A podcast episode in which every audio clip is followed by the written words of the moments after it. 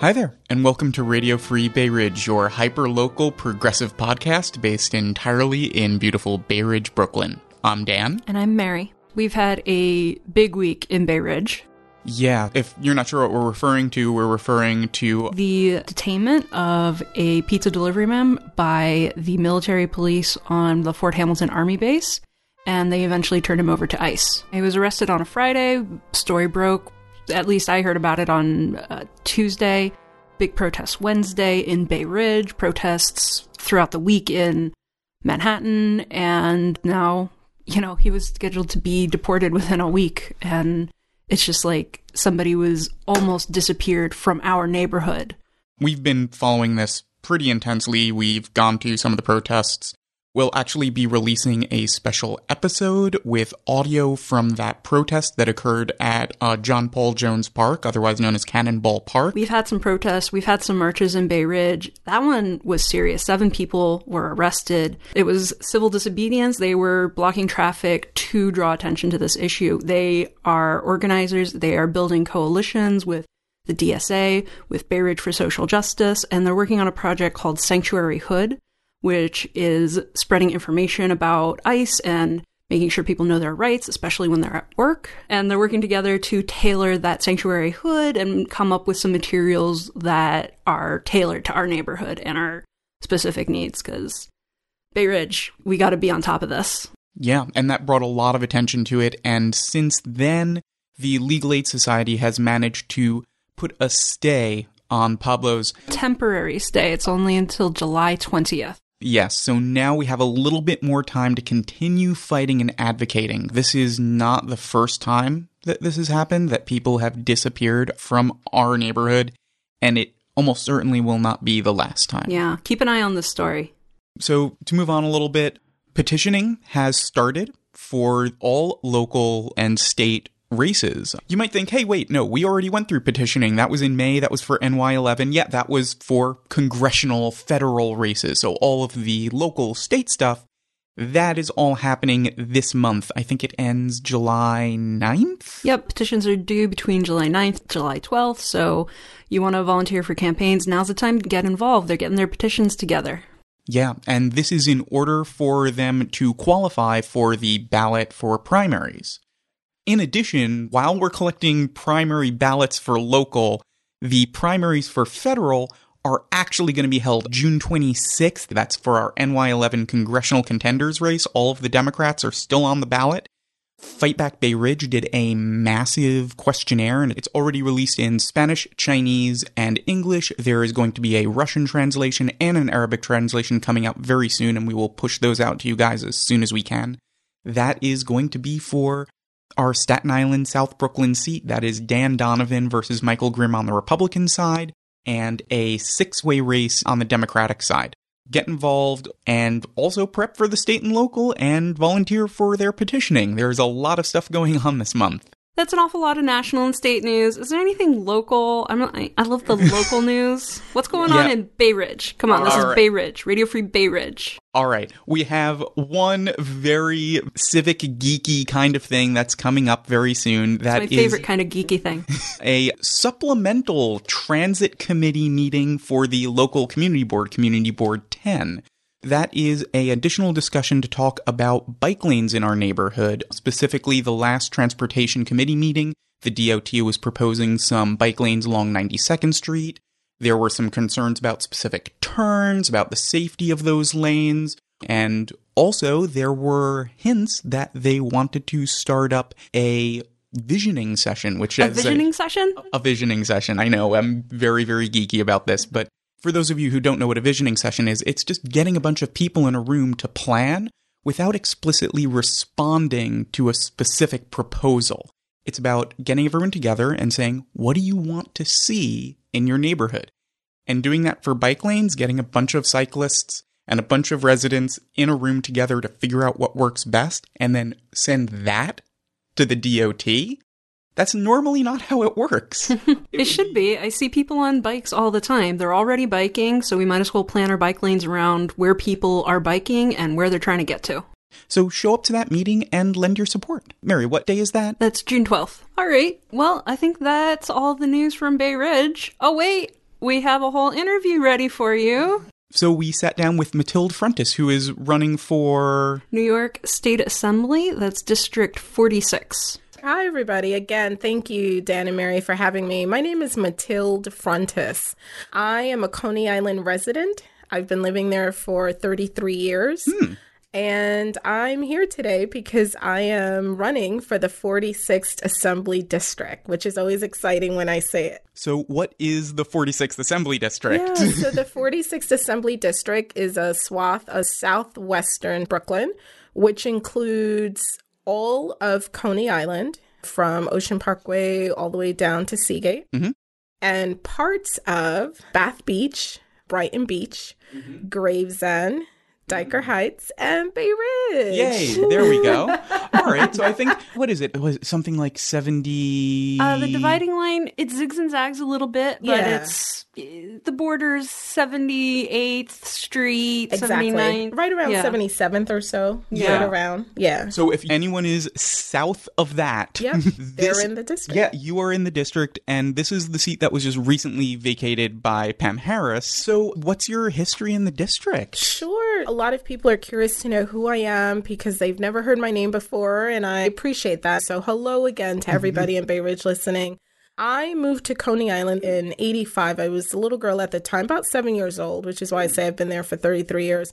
Previously, my family and I lived in Southern Crown Heights. So, I am the eldest of four children. Um, my mother and father were both born and raised in a beautiful city of Port-au-Prince, Haiti. So I am Haitian American, and as the eldest of four children, it means that I grew up in a home where we spoke multiple languages.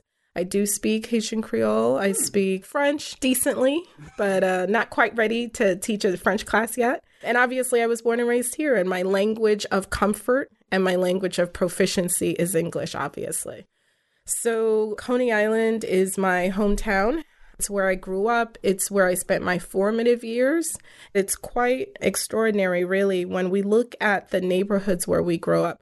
We often don't realize how much our immediate environments impact who hmm. we are, who we become, and our sensibilities and Yeah. the things that we become interested in. If we're raised on a farm, if we're raised in a big city, if I'm from central Pennsylvania, so Eric and I sometimes commiserate on being the non city folk. if there was a movie made of the years of when I moved to Coney Island, I think mm. people would understand why I'm running for the seat and how I got here. What they would see is a little girl growing up in Coney Island, looking around, looking to the left, looking to the right, and quite honestly, trying to make sense of a lot of the things she saw. Those questions, frankly, started as early as high school. When I was uh, 12, I was a freshman at Edward R. Murrow High School. Oh, hey, I'm Edward R. Murrow as well. Oh, yeah, All it. cool. I love it. Yeah. Those Oh, were my best greenhouse, years. Color color coded, no bells. what what opta did you get? Okay, sorry guys. If anyone else is listening to this, you have no idea what we're talking about. Yeah, insider conversation. No, so it seems like yesterday when I found myself sitting in the library at Murrow, pondering my future, as many Murrow High School students did. Instead of having fun and enjoying our youth, we were worried about what the future held for us and what we were going to do after college. So I started putting those pieces together. And a lot of adults were very helpful to me the school social worker, the assistant principal. All of whom I had great relationships with said, Well, what do you care about? What are you passionate about? And I said, I see myself doing something to help my community. And I went into this elaborate thing about Coney Island and how I'd see some hmm. social problems, homelessness, gun violence. I noticed that there weren't a lot of programs, and that affected me. It was, in fact, growing up in Coney Island that led me to major as a social work student at NYU. That's a direct correlation because when the adults heard what I was interested in, they said, You sound like you're talking about social work, community organizing, nonprofit leadership. And that's why I became a 16 year old freshman at NYU at the School of Social Work, where I teach now as an adjunct assistant professor. you went to NYU, but then you could have worked at nonprofits or in a community anywhere in New York, but you came back to Coney Island right away? I did. That was part of the vision, right? You know, there's a saying, a charity starts at home. Even in my emails, I have a signature that says to make the world a better place, starting your own community. It's that kind of thing. Like, who exactly is going to make it into the place that you want it to be? So, yeah, I would then go on to do all sorts of other graduate programs. But quite honestly, during that journey, I kept saying to myself, all right, well, when this is all done, I'd be coming back. The idea would evolve over the years, but I remember when it clicked and I said, oh, I know. I'll start a community agency. It could be a multi service agency, and I'm watching, I'm learning, I'm talking to people in the community. Mm-hmm.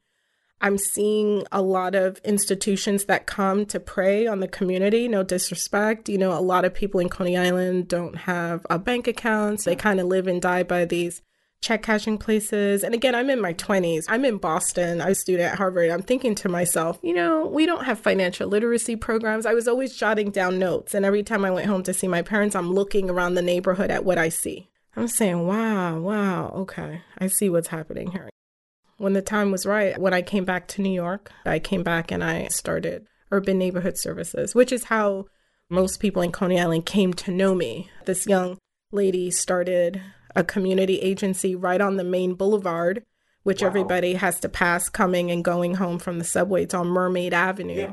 What were the early days of that like, starting that up for the first time? It was filled with a lot of uncertainty. I just knew that I wanted to make myself available. I knew that I cared a lot about the community. It bothered me that sometimes their quality of life was being impacted by not knowing a certain type of information. I just was so struck by that. That maybe if someone could take a class or a workshop or someone could tell them about something that they didn't know before, whether it was saving or investing or opening an account for their kids to go to college. Like I just became obsessed with this idea that sharing information with people could transform their lives. Yeah. In that organization, did you have support from community institutions or personal mentors? I did.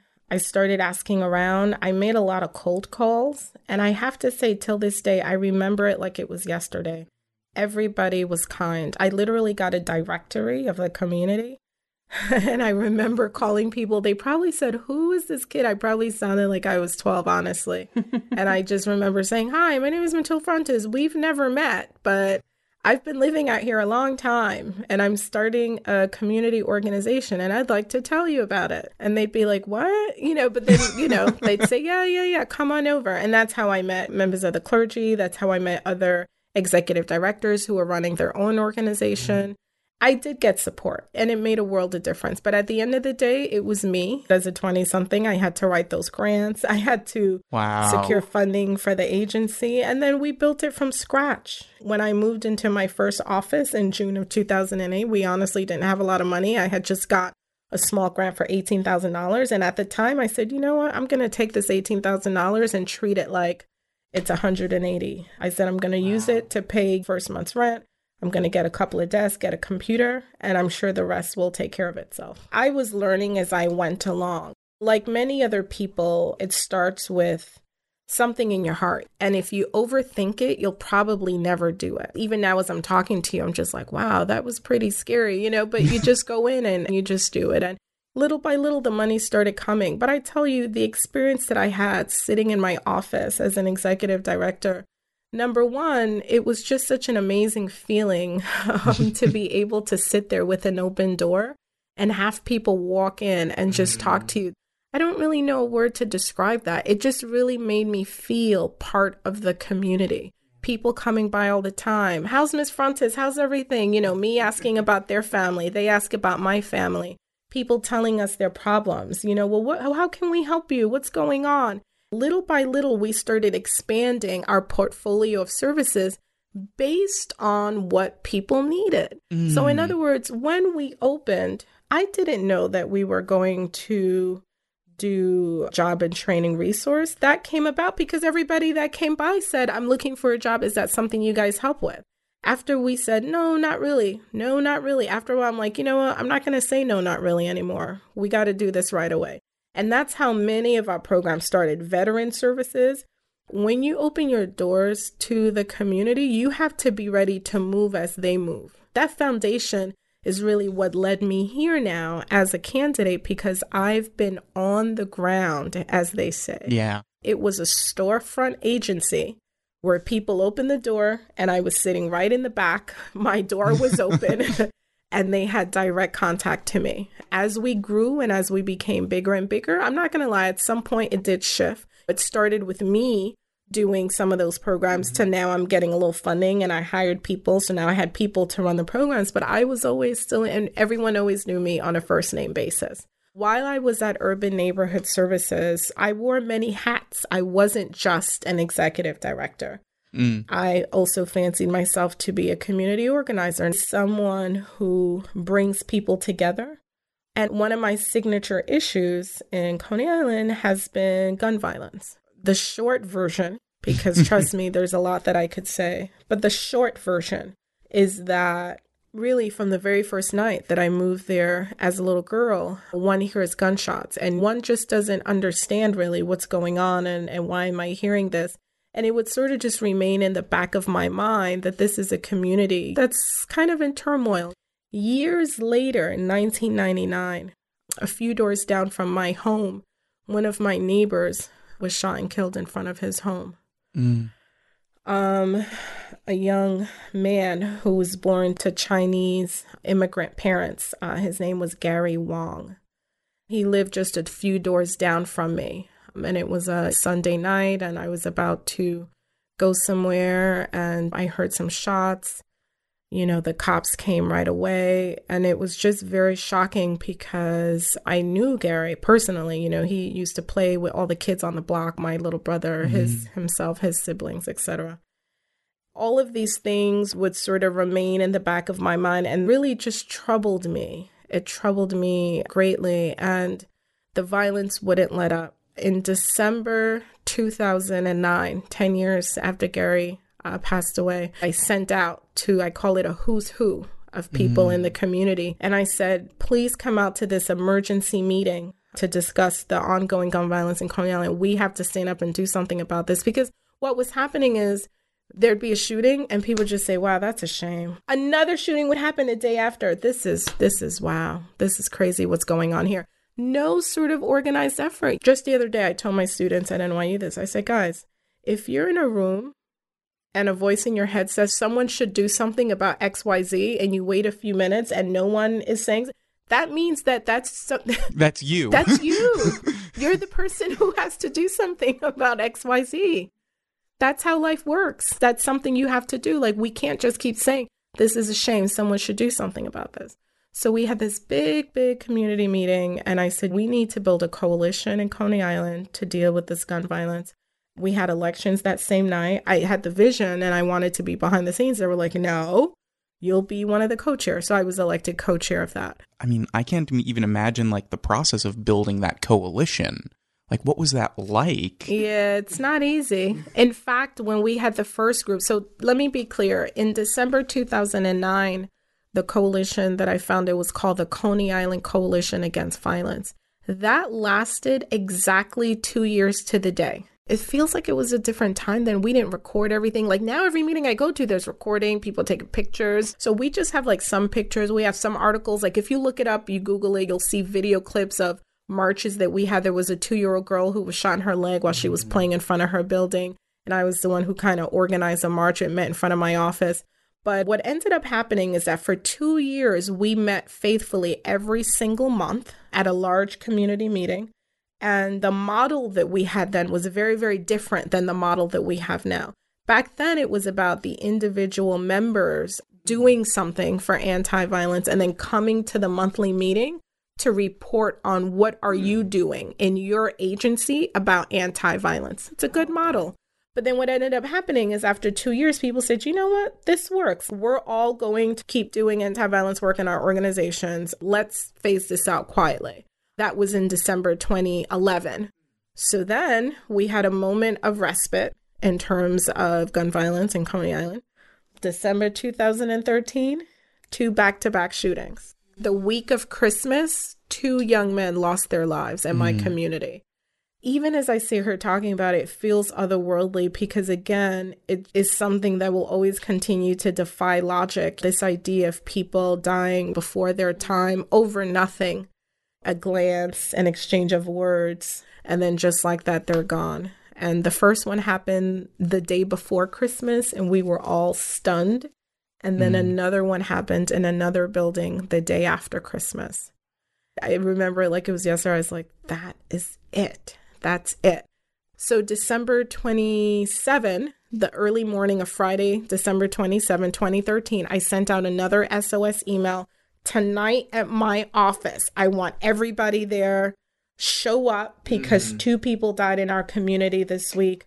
And thus began the Coney Island Anti Violence Collaborative. You mentioned that the Coney Island Anti Violence Collaborative was kind of the 2.0 was it a different approach? Did you have a different model this time around? As fate would have it, not only that, it was a whole different cast of characters. I can't hmm. believe it. So some people were the same, but a lot of people who were around when we started in 2009, by 2013, it's a difference of four years. Some of them had retired because not everybody had lived in Coney Island. Many people mm. were hmm. stakeholders. Yeah. So they were clergy, they were heads of organizations.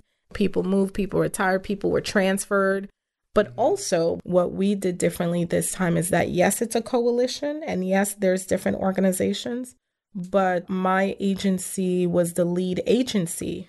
We took the responsibility to do the work. Truth is, we were doing that before too, but we had more capacity, we had more staff, and we were the glue that kind of kept it together. So, for instance, in 2009, we had a budget of zero dollars from December 2009 to December 2011, we were incorporated. We filed papers, but at no time did we ever apply for any money.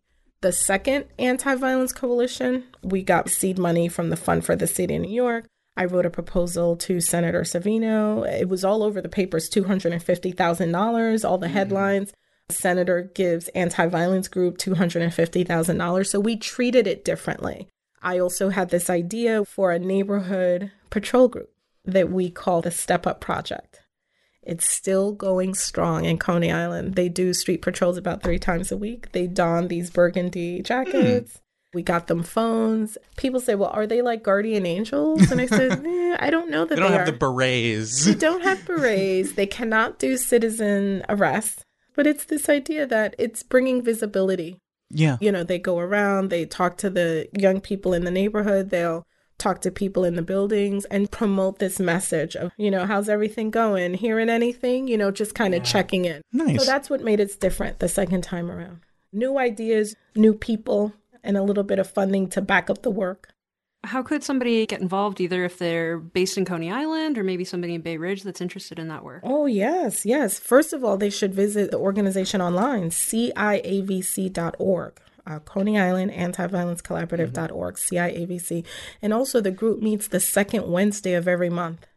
The location has never changed. As a matter of fact, the location we're meeting now is the same location we used to meet how many years ago was that? Eight years ago when we had the first coalition, which is the auditorium of the Liberation Diploma Plus High School. And we serve a hot meal every month. When you were building urban neighborhood services and reaching out and building these relationships, did you mm-hmm. stay in Coney Island or did you ever branch into other neighborhoods? Um, no, it, when I started urban neighborhood services, my vision was that it would start in Coney Island and that I would see whether there was an opportunity to branch out into other communities. I always kept it as a possibility in the back mm. of my mind.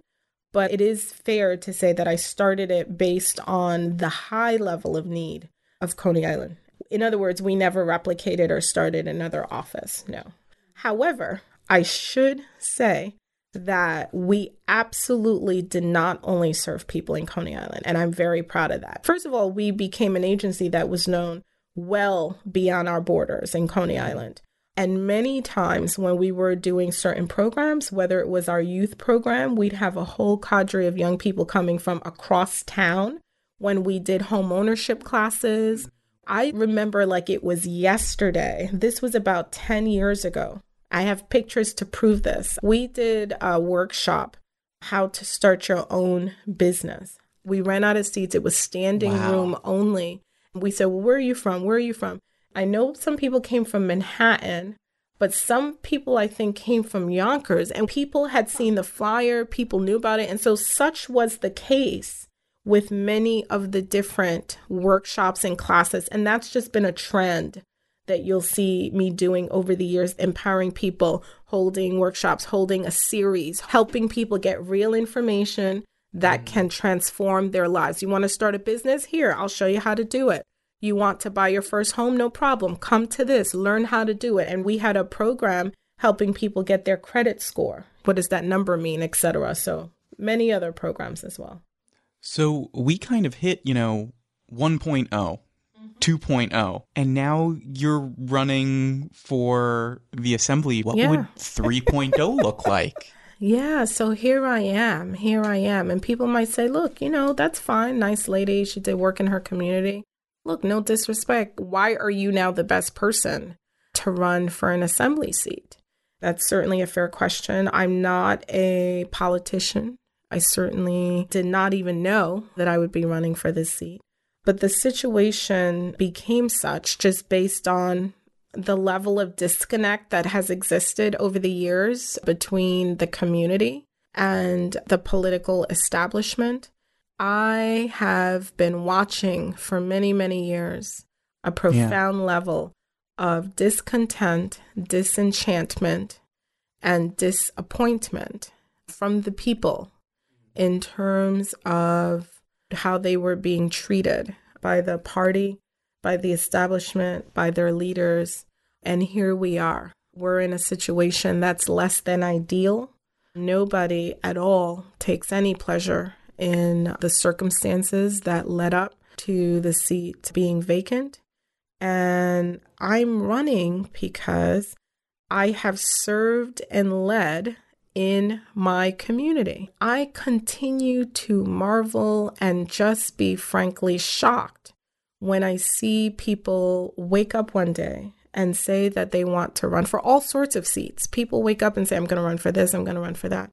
And when the public says, Oh, tell us a little bit about what you've done anywhere. Just, t- just tell us anything. Just give us something to hold on to. We like you. Just tell us what you've done. We continue in our society to see people ask for the community's vote without having much that they can point to by way of service yeah. or by way of leadership. Now leadership we can sit here and argue about it. Not everybody had a chance to start an organization. That's yeah. fine. That's not the yardstick by which we measure whether people are viable candidates. But service i think is important because service is what we do when we're not expecting anything so, what's your campaign all about? I have a few things that I'm really passionate about. And again, if anyone would like to check us out, our website is easily accessible online. Frontus, which is my last name, F R O N T U S, for the word for F O R, newyork.com. So, I have a few things that I really, really care about. There are three points that I've been talking a lot about. These are three ways that I want to treat the seat differently, right? Because because of what's happened, I can't just roll up, as it were, and pretend that all is well, right? Yeah. And I can't do business as usual. So I want to be able to show a different kind of regard and respect for this seat before we get into the weeds and the nitty gritty. So, how do I intend to do that? The first thing that I want to do is I want to focus on community inclusion and engagement. For far too long, and I've heard people complaining for many years, people feel a disconnect between them and their political leaders, right? Mm-hmm. People feel like their voices don't matter. And then they just wake up and find what people are deciding for them without really having that much input. And so I want to, right off the bat, start something that would be a Southern Brooklyn think tank mm. where everybody in the community would be invited to come and to put their thinking hats on. And I would like to be in constant dialogue with them in terms of what's going on in the neighborhood, initiatives that I would like to come out of my office. But it's also engaging people in the problem solving that's going on. Not to get too deep into the politics, but if you look at some of the things that's happened over the years, one simple thing that a politician could do is just hold a community meeting, town halls, just talk to people. Yeah. And say, well, what do people think about that? You know, here we are What's the mood like? I just want to connect with everyone. What would people like to see? That's right? really rare because usually when you get town halls, they're either explicitly issue focused, Mm-hmm. and it's usually a politician saying, I'm going to bring people in with answers and you're going to listen about what I'm already doing. Mm-hmm. And it's not a open forum of let's figure out what my priorities should be. That's what a town hall really should be. getting input. This idea of getting input. Yeah, Input from people. And have them also talk about possible solutions. Like, would you imagine this like feeding into legislation and initiatives Sure, and sure. Because what's happening is twofold. The community is going to reflect on proposed solutions for problems in their community but also they are giving me input. Yeah, and i'm listening to them. I want people to take this journey along with me. First time candidate. I'm not being controlled or bossed around by anybody and it's one of the most liberating things and actually makes perfect sense. And in fact, just last night I was I was sitting down thinking, I said, you know what? I need to do a workshop. And it shows you I have like that professor brain because it's all about like information, mm-hmm. information, teach people, educate them, let people know how things work. A lot of people still don't know how Albany works. And I just had this vision of I'll do it or maybe I'll bring someone in, but I feel like we need a presentation. And what perfect time to do it with this race, with me as a candidate. You know what? While I'm running, either before or after, let's show people like a whole thing. Do you know this is what the state house looks like? Do you know the relationship between the governor and the state house? Do you know who the three men in the room is? Like I'm already doing all my. Do you know who the speaker of the assembly? Let me walk people step by step in terms of what I'm going to be able to do when I get to this house. Yeah. So first, I'm going to get there. This is how it works. We're going to be on committees. This is what it looks like to pass a bill. This is what it looks like if I'm working with a colleague. This is what it looks like if I want to go and fight for my fair share for my community because everyone's pushing their issue. Being visual and letting people go, wow, that's so, in- oh, I didn't know that. So that's how it works.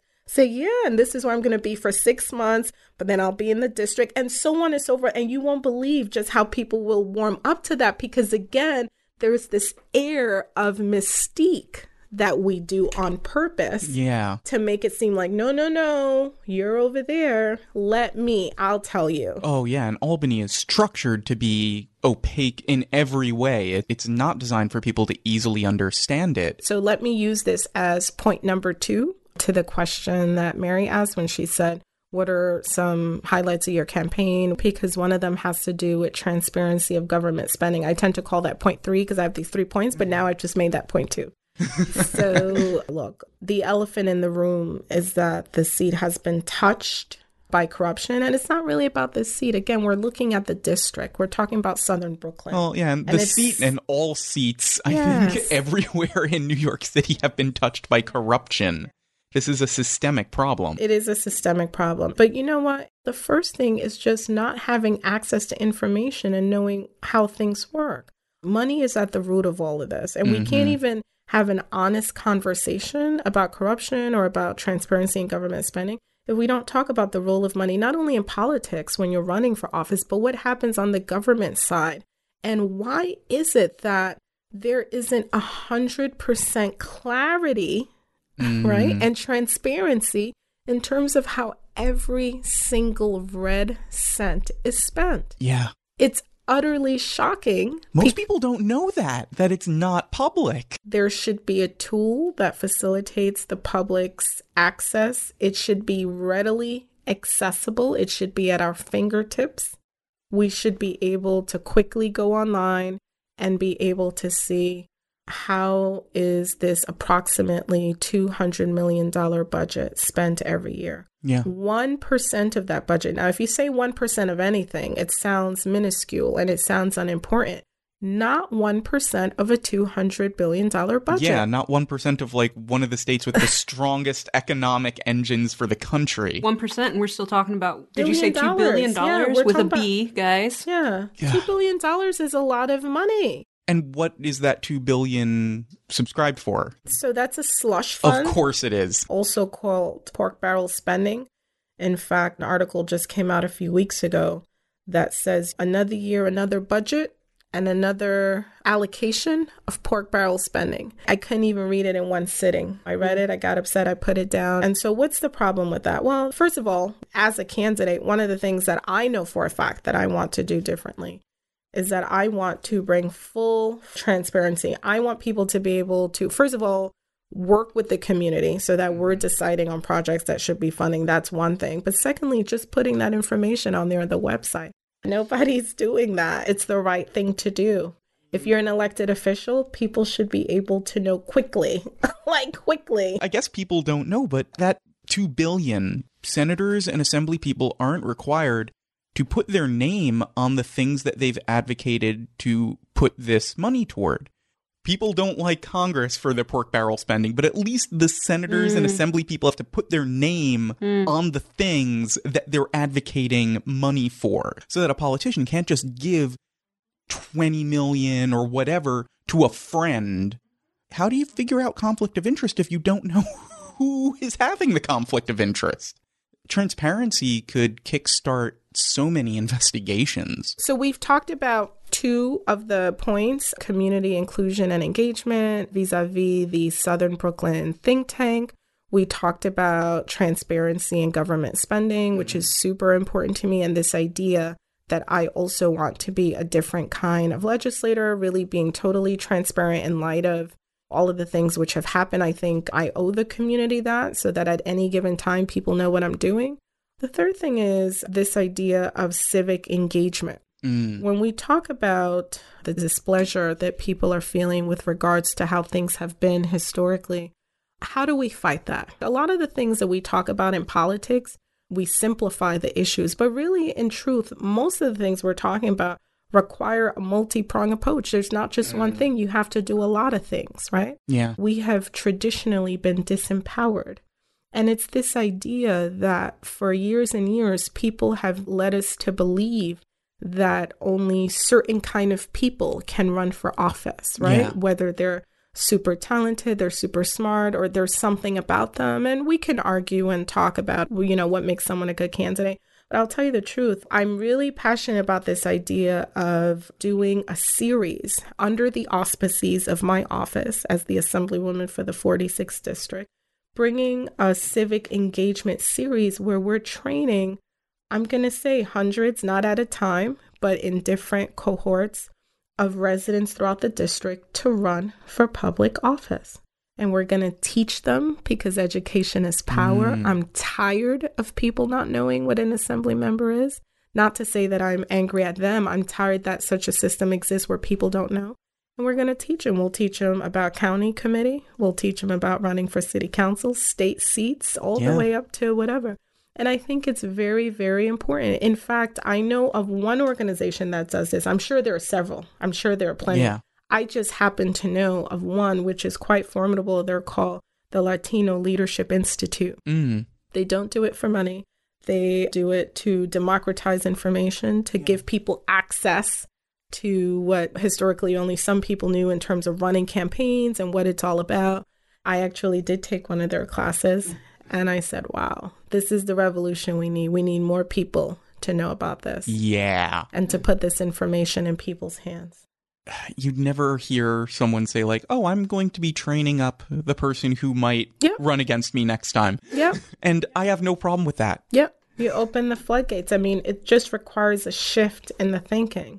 And when you start to say it's not about using these seats as an opportunity for my personal edification or for my career, but what is everybody else getting out of it? So, aside from those three issues, which I always use just to kind of break the ice and make sure that people understand that I'm thinking about the seat differently, this community cares a great deal about the state of its public schools. Every single time I'm here, I'm talking to people, I'm listening. They care about um, overcrowdedness in the schools here in Bay Ridge. Look, not only will I be a champion and an advocate to make sure that all of our schools are fully funded, every time I say it, it feels strange because I don't understand why we have to fight for things that are basic and common sense and that we mm-hmm. should just mm-hmm. have mm-hmm. in a democracy. It's like, fine, I'll fight for us to get all the funding that we're entitled to. Uh, I don't know why we're not getting it. But more importantly than that, I want to raise awareness about the lack of mental health services in our school. I know a little bit about mm. this because this has to do with my background and training. All the years that I spent at schools of social work, I did my BSW, I did my MSW, and then I also have an MA in clinical psychology. So I've been thinking about mental health. I've been doing mental health for many years.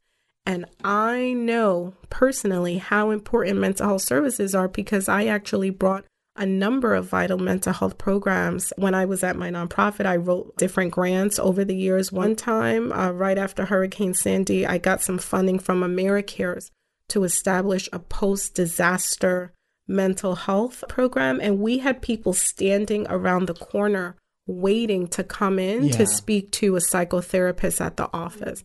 And so, what that says to me is that there's still a stigma with communities receiving mental health, but things have changed. Just in the mm-hmm. last few years, right in front of my eyes, I've noticed that we can talk about it now. We have the Thrive NYC, we have the First Lady of New York City, Chirlane McCray, doing her wonderful program. And so more and more we see people talking about mental health. But you know what? Where there's still a big disconnect in our schools. Yeah. In our schools. I continue to talk to principals who have some 700 students or more and then they have either a 0.5 uh, social worker or one oh. mental health professional on the premises and not available all the time.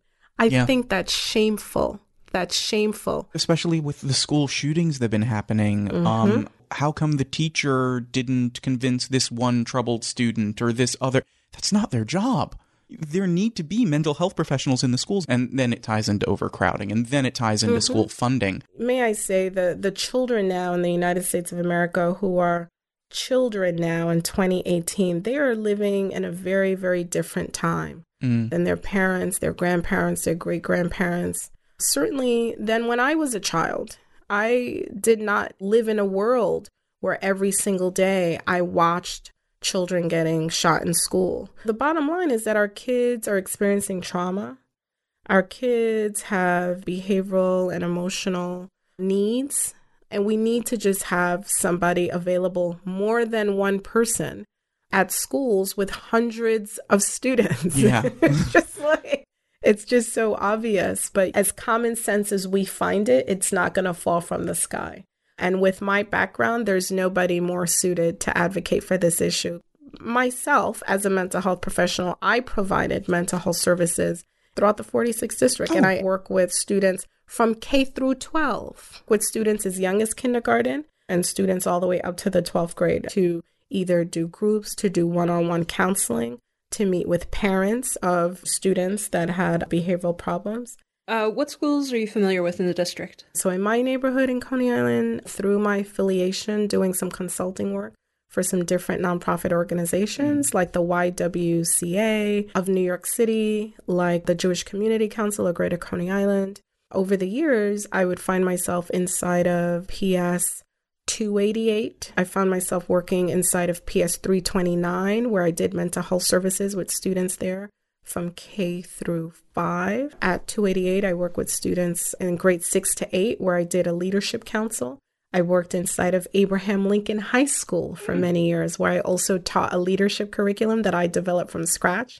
So I have this history of teaching leadership to students of all ages. And it was great actually mm. because we would do advocacy, which now I'm teaching like master students so it's pretty cool actually because here in Bay Ridge, I really had a great time at the McKinley Junior High School, which I Hey, you hit another one of my alma maters. yes, yes, I really enjoyed that time. I was doing it on behalf of our Chair Human Services who asked me to establish a youth leadership council with their eighth graders. And it's this idea of teaching leadership tricks of the trade and helping young people advocate for themselves and make a list of what they wanted from the administration of the program and what did they want to see in their school. And it was very empowering.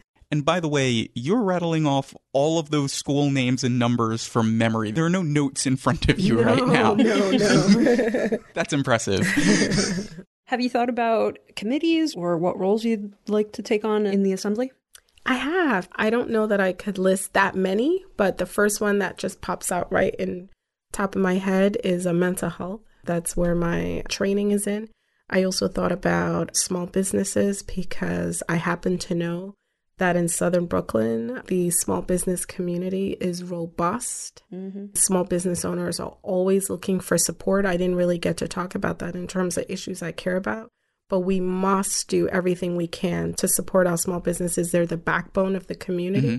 And when you think about the work that I've done, really coming from social services and human services, I feel right at home in anything that has to do with child welfare, with seniors, with education. I'm just kind of ready. You know, I, I'm told that it's not going to be up to me. So I'm not walking around with like my wish list. It's just more like a disposition. Together, we will decide what our top priorities are. That comes with my community inclusion. Mm-hmm. And how cool would it be before I go up to Albany, yeah. where you guys are like sending me off with our priorities together, where it's not me telling you, like we're yeah. deciding I'm like, guys, all right, I'm leaving this Friday. What are our top four or five things? And then just having that relationship. I really just see it as a budding relationship with the yeah. people, doing Facebook Live, letting people see me, like letting people know what's going on.